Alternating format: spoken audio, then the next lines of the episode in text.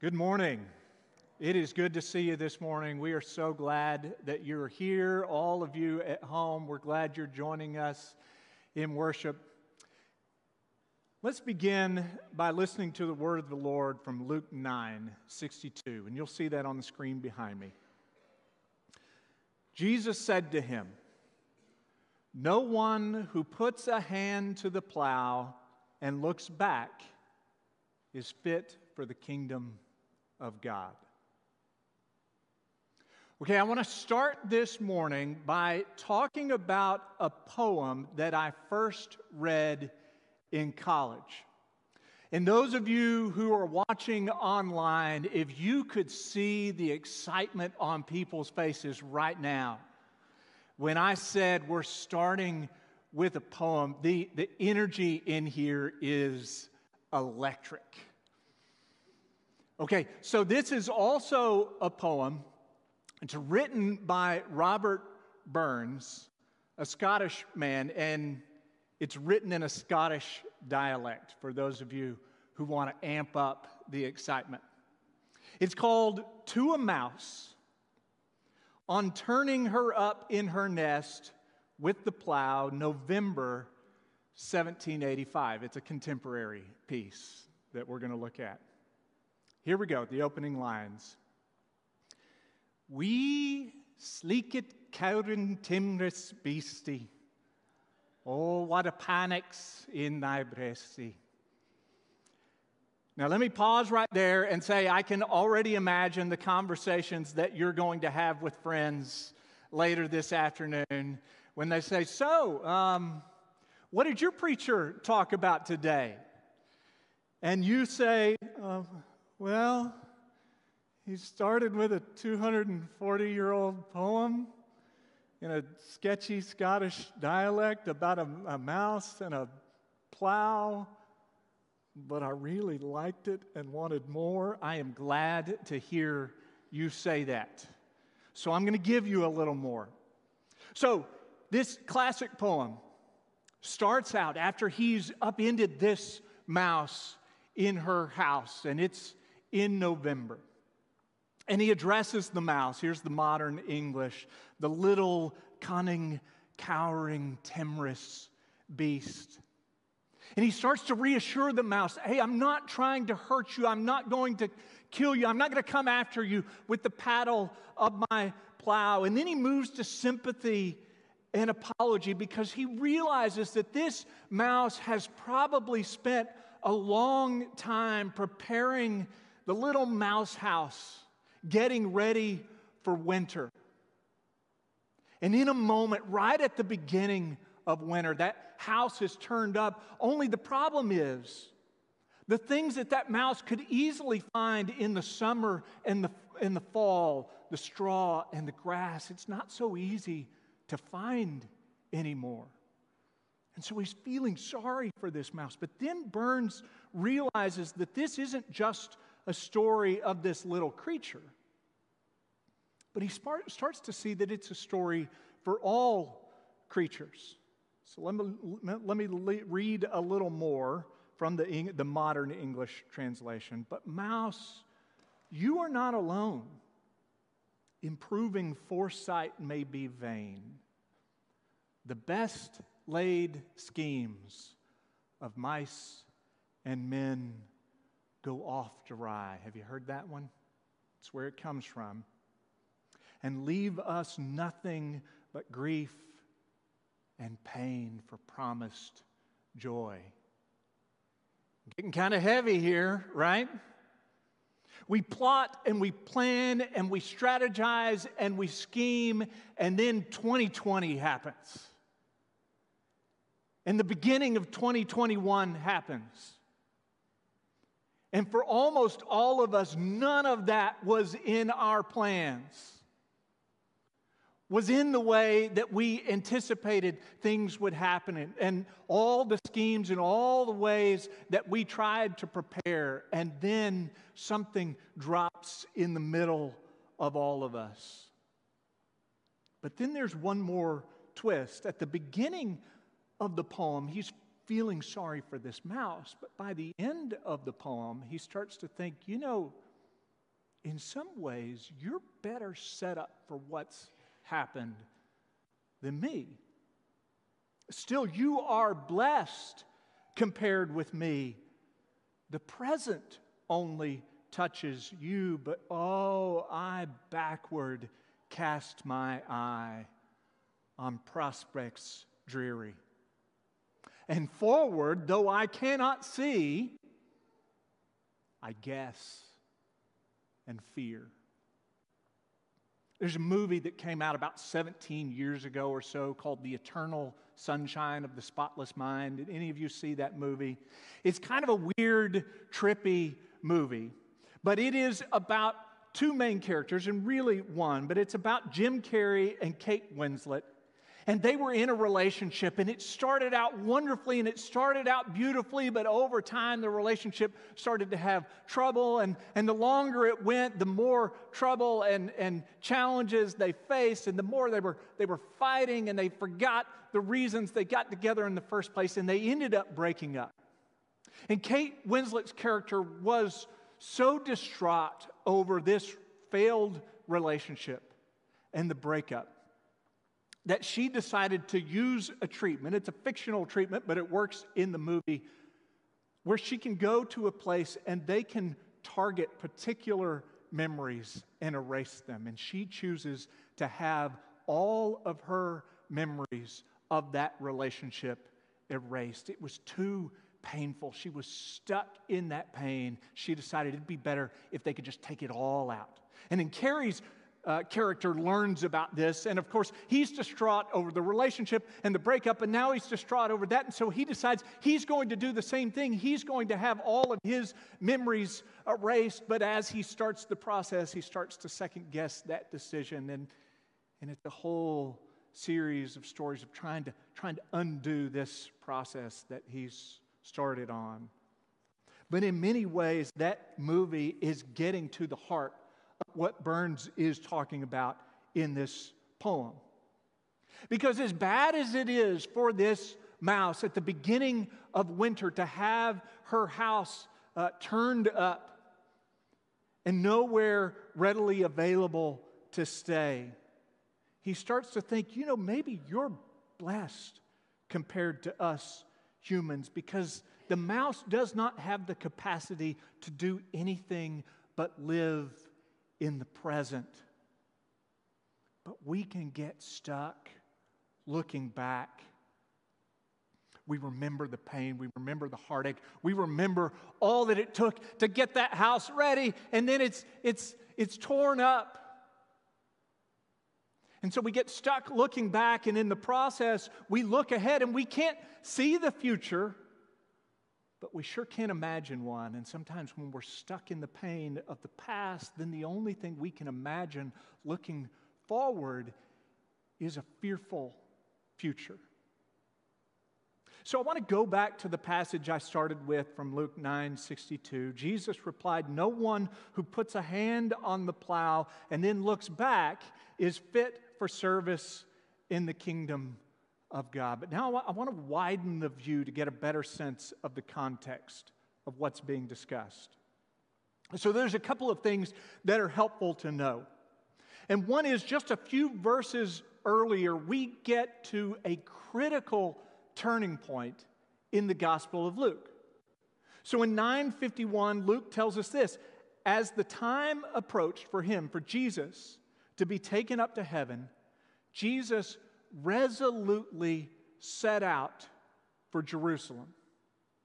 The text literally says he set his face toward Jerusalem. It is a Hebrew phrase that means he's, he's zeroing in on his purpose. He is absolutely focused on the direction that he needs to go. This is like if you're watching a sport and the announcer ta- starts to talk about, okay, we're about to move from the regular season to the postseason, to the playoffs. And they say, this is what everyone has been playing for. This is what it's all been building to. It's a different game when you get to the postseason, it's a different game when you get to the playoffs. It's not as if everything that happened before doesn't matter, wasn't important, wasn't a part of a building block, but 951 is that turning point. Jesus has now set his face toward Jerusalem. And the attention sharpens and the pulse quickens and everything intensifies because we know what awaits in Jerusalem. And it's all building toward Jerusalem. And so, immediately after, we get a series of vignettes of what it means if you want to be a follower of Jesus, a disciple of Jesus, especially after he has now set his face toward Jerusalem, and everything has intensified. So we hear in 957, as they are were walking along the road, a man said to him, I will follow you wherever you go. And Jesus replied, Foxes have dens and birds have nests, but the Son of Man has no place to lay his head. So I think it's fair for us to acknowledge that when we talk about being a disciple, when we talk about following Jesus, we can take it absolutely seriously, but we can't do that literally, right? We can't literally walk with and behind Jesus, but they could. To do it literally meant they had to take it very seriously. And Jesus is on the road, He's on the move. He's on the way to Jerusalem. His ministry has a lot of travel, and most people in the ancient world did not travel at all. It wasn't an easy thing to do. There weren't hotels on every corner in major cities, there weren't restaurants on all the corners. Sometimes you were dependent upon the people in a new town to make a place for you to stay, or you had nowhere to stay. And Jesus says, You know, most of the time, I don't have anywhere to lay my head. In fact, the story right before this, after Jesus sets his face toward Jerusalem, is a story where he is going through Samaria. And a lot of times, we're used to hearing Samaritans as heroic figures in stories, right? But this is a time when he goes through a village, and Luke tells us that they did not welcome him because he's headed to Jerusalem. And the Samaritans and the Jews weren't always so fond of each other. And when it says they did not welcome him, it doesn't mean they didn't greet him. Well, hello, Jesus, glad to have you in our Samaritan village here. It means they didn't make room for him, they didn't make a place for him. They were not extending hospitality as was necessary for people traveling at that time. They didn't prepare a place, perhaps they did not make any provisions available. Jesus and his disciples only had what they brought with him at the time. And Jesus is letting him know if you want to follow me, this is what's in store. It's not just figurative, it's literal. I don't know, always even have a place to stay. So then, verse 59, he said to another man, Follow me. But he replied, Lord, first let me go and bury my father. And Jesus said to him, Let the dead bury their own dead, but you go and proclaim the kingdom of God. Again, following, not figurative, it is literal and it is immediate. Follow me now. Jesus knows where he's headed, he knows what's ahead. It's go time. And to bury one's parents in the ancient world, and we would say even today, but especially then, was a very important religious ritual and responsibility. This is not something you easily set to the side. Now, the way the scripture reads in this passage reads, most scholars tend to think that the father was still alive in this story, maybe nearing the end, but not yet at the end, which means there's time both to wait until he passes. And then all of the responsibilities and, and rituals that come with burying him. And Jesus says, if you want to be my follower, it is an immediate call. This is, this is something that we know is for this person. This particular instruction is for this person at this time. It's, it's not like we today say, no, we're not going to take care of, of burying our loved ones who pass. We understand that this is immediate and this is contextual, but there is a lesson here. Sometimes following means hard decisions and prioritizing the most important even over the really important. And we have one more encounter, and it's the one we started with this morning, although I didn't include the first part in the earlier reading. Still, another said, I will follow you, Lord, but first let me go back and say goodbye to my family. And Jesus replied, No one who puts a hand to the plow and looks back is fit for service in the kingdom of God. And now you understand the context a little better. Saying goodbye to the family, that is a good thing. And in fact, there are other places in Scripture where we're reminded that taking care of our families is one of the highest priorities of living out our faith.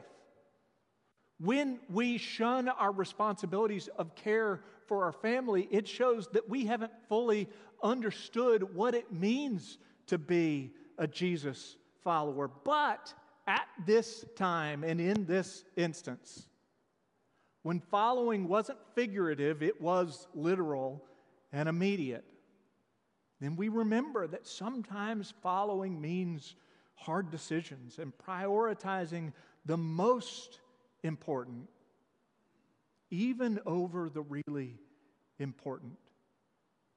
Following means moving forward with Jesus in faith as our guide and constantly looking back at the past is detrimental to our faith.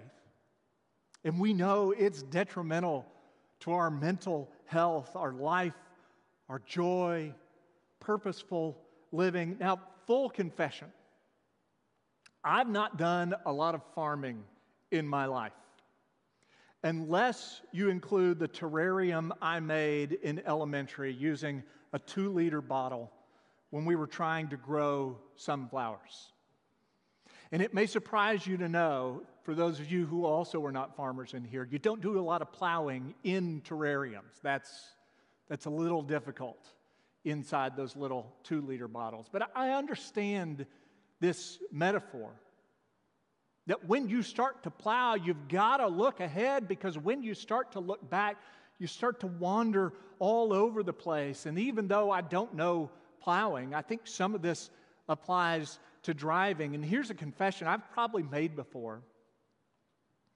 I, I, feel like I'm a good driver, but there is one thing that, that constantly is like a siren song. It calls for my attention. And that is when there is major construction going on and the engineers are doing some really impressive things to reroute traffic here and put a new thing there. And anyone who's lived in central Arkansas over the last decade knows there has been an endless amount of construction on our freeways and highways, right?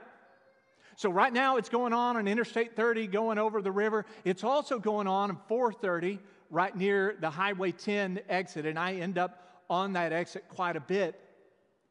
And so there is this frequent temptation for me as I'm driving to rubberneck and see, whoo, what are they doing now? Oh, that looks really impressive. With the oh, I see, I see the grade that they're going where. Is that is that a 20% grade? That's that's really interesting. And I can wear my family out going, hey, I wonder what they're, wonder what they're doing right there. And my family's like, I don't care. Why do you care? I'm like, I don't know why I care, but I'm really drawn to this. I find it fascinating, but I know that if I want to get where I'm going, if I want to be safe, then I've got to resist some of those temptations to constantly look around or constantly look behind. Because it doesn't take long when, when you're The, the road is going straight, but you start looking behind and you start to drift. Or you're looking behind and the road starts to curve, but you just keep going straight because you're not paying attention. Or traffic in front of you starts to stop, but you're not slowing down because you're not seeing the brake lights. All you see is what's going on around you. If we want to get to where we need to go and get there in one piece, we know that we have to stay focused on what's ahead. And I want to think back to what Robert Burns says in his poem, To a Mouse, that I started with. Because it's not always easy to stay focused on what lies ahead. Because unlike a mouse, we remember. And when we remember, sometimes we, we, re, we relive the past pain and the past heartache and the struggles and the mess ups. We relive the failure. Sometimes we relive the guilt and the shame. We think of ways that we failed in a relationship, or we failed in our work or business. Something didn't go as we wanted, something didn't go as we planned. We, we think of ways that we were disappointed by people, or disappointed by church, or disappointed by neighbors, and we get stuck there. And as we get stuck in that past pain, then as Burns says, we can also look ahead and we can't see the future, but we sure can guess. And fear, we've got an active imagination of everything that can go wrong. And I'm so afraid of repeating what happened before that maybe I should do nothing. Maybe I should invest less. Maybe, maybe I don't open myself up anymore because opening myself up just leads to more pain. But we also know the opposite can happen too. Sometimes we get stuck looking to the past, but it's not past pain, it's past successes, past triumph, high water marks. Oh, those were the good old days. Man, wasn't it good back then? It is the cliche of the 45 year old man still living in the glory of when he was 18 and on the football field in high school. It is that struggle of being in a relationship for a long time and opining for the days when you were dating. Because being in a marriage eight years in, the butterflies aren't always quite the same. Or 28 years in or 48 years in. Ecclesiastes 7:10 warns us against that. Do not say, Why were the old days better than these? The good old days, the good old days. That is not wise to ask such questions. You may remember in Philippians 3, Paul talks about something similar, a similar shift in his thinking because he lifts off, uh, uh, lists off all of these accomplishments, all of these credentials, all of these things that would pad his resume as someone deep in the Torah and deep in the practices of the Jewish life. And they were really good, and he was really accomplished. And then he meets Jesus. He says, compared to Jesus, I, I now consider those things rubbish. They're just not the same. And he talks about that he's not perfected in this life in God. We've always still got work to go. But in 313, he says, forgetting what is behind and straining toward what is ahead, I press on toward the goal to win the prize for which God has called me heavenward in Christ Jesus. Now, what's interesting is throughout Scripture, we are encouraged to remember the past. But we're never asked to relive it or recreate it. We can learn from the past, but we can't live there. We can love the past, but we can't live there. We can loathe parts of our past, but we can't live there.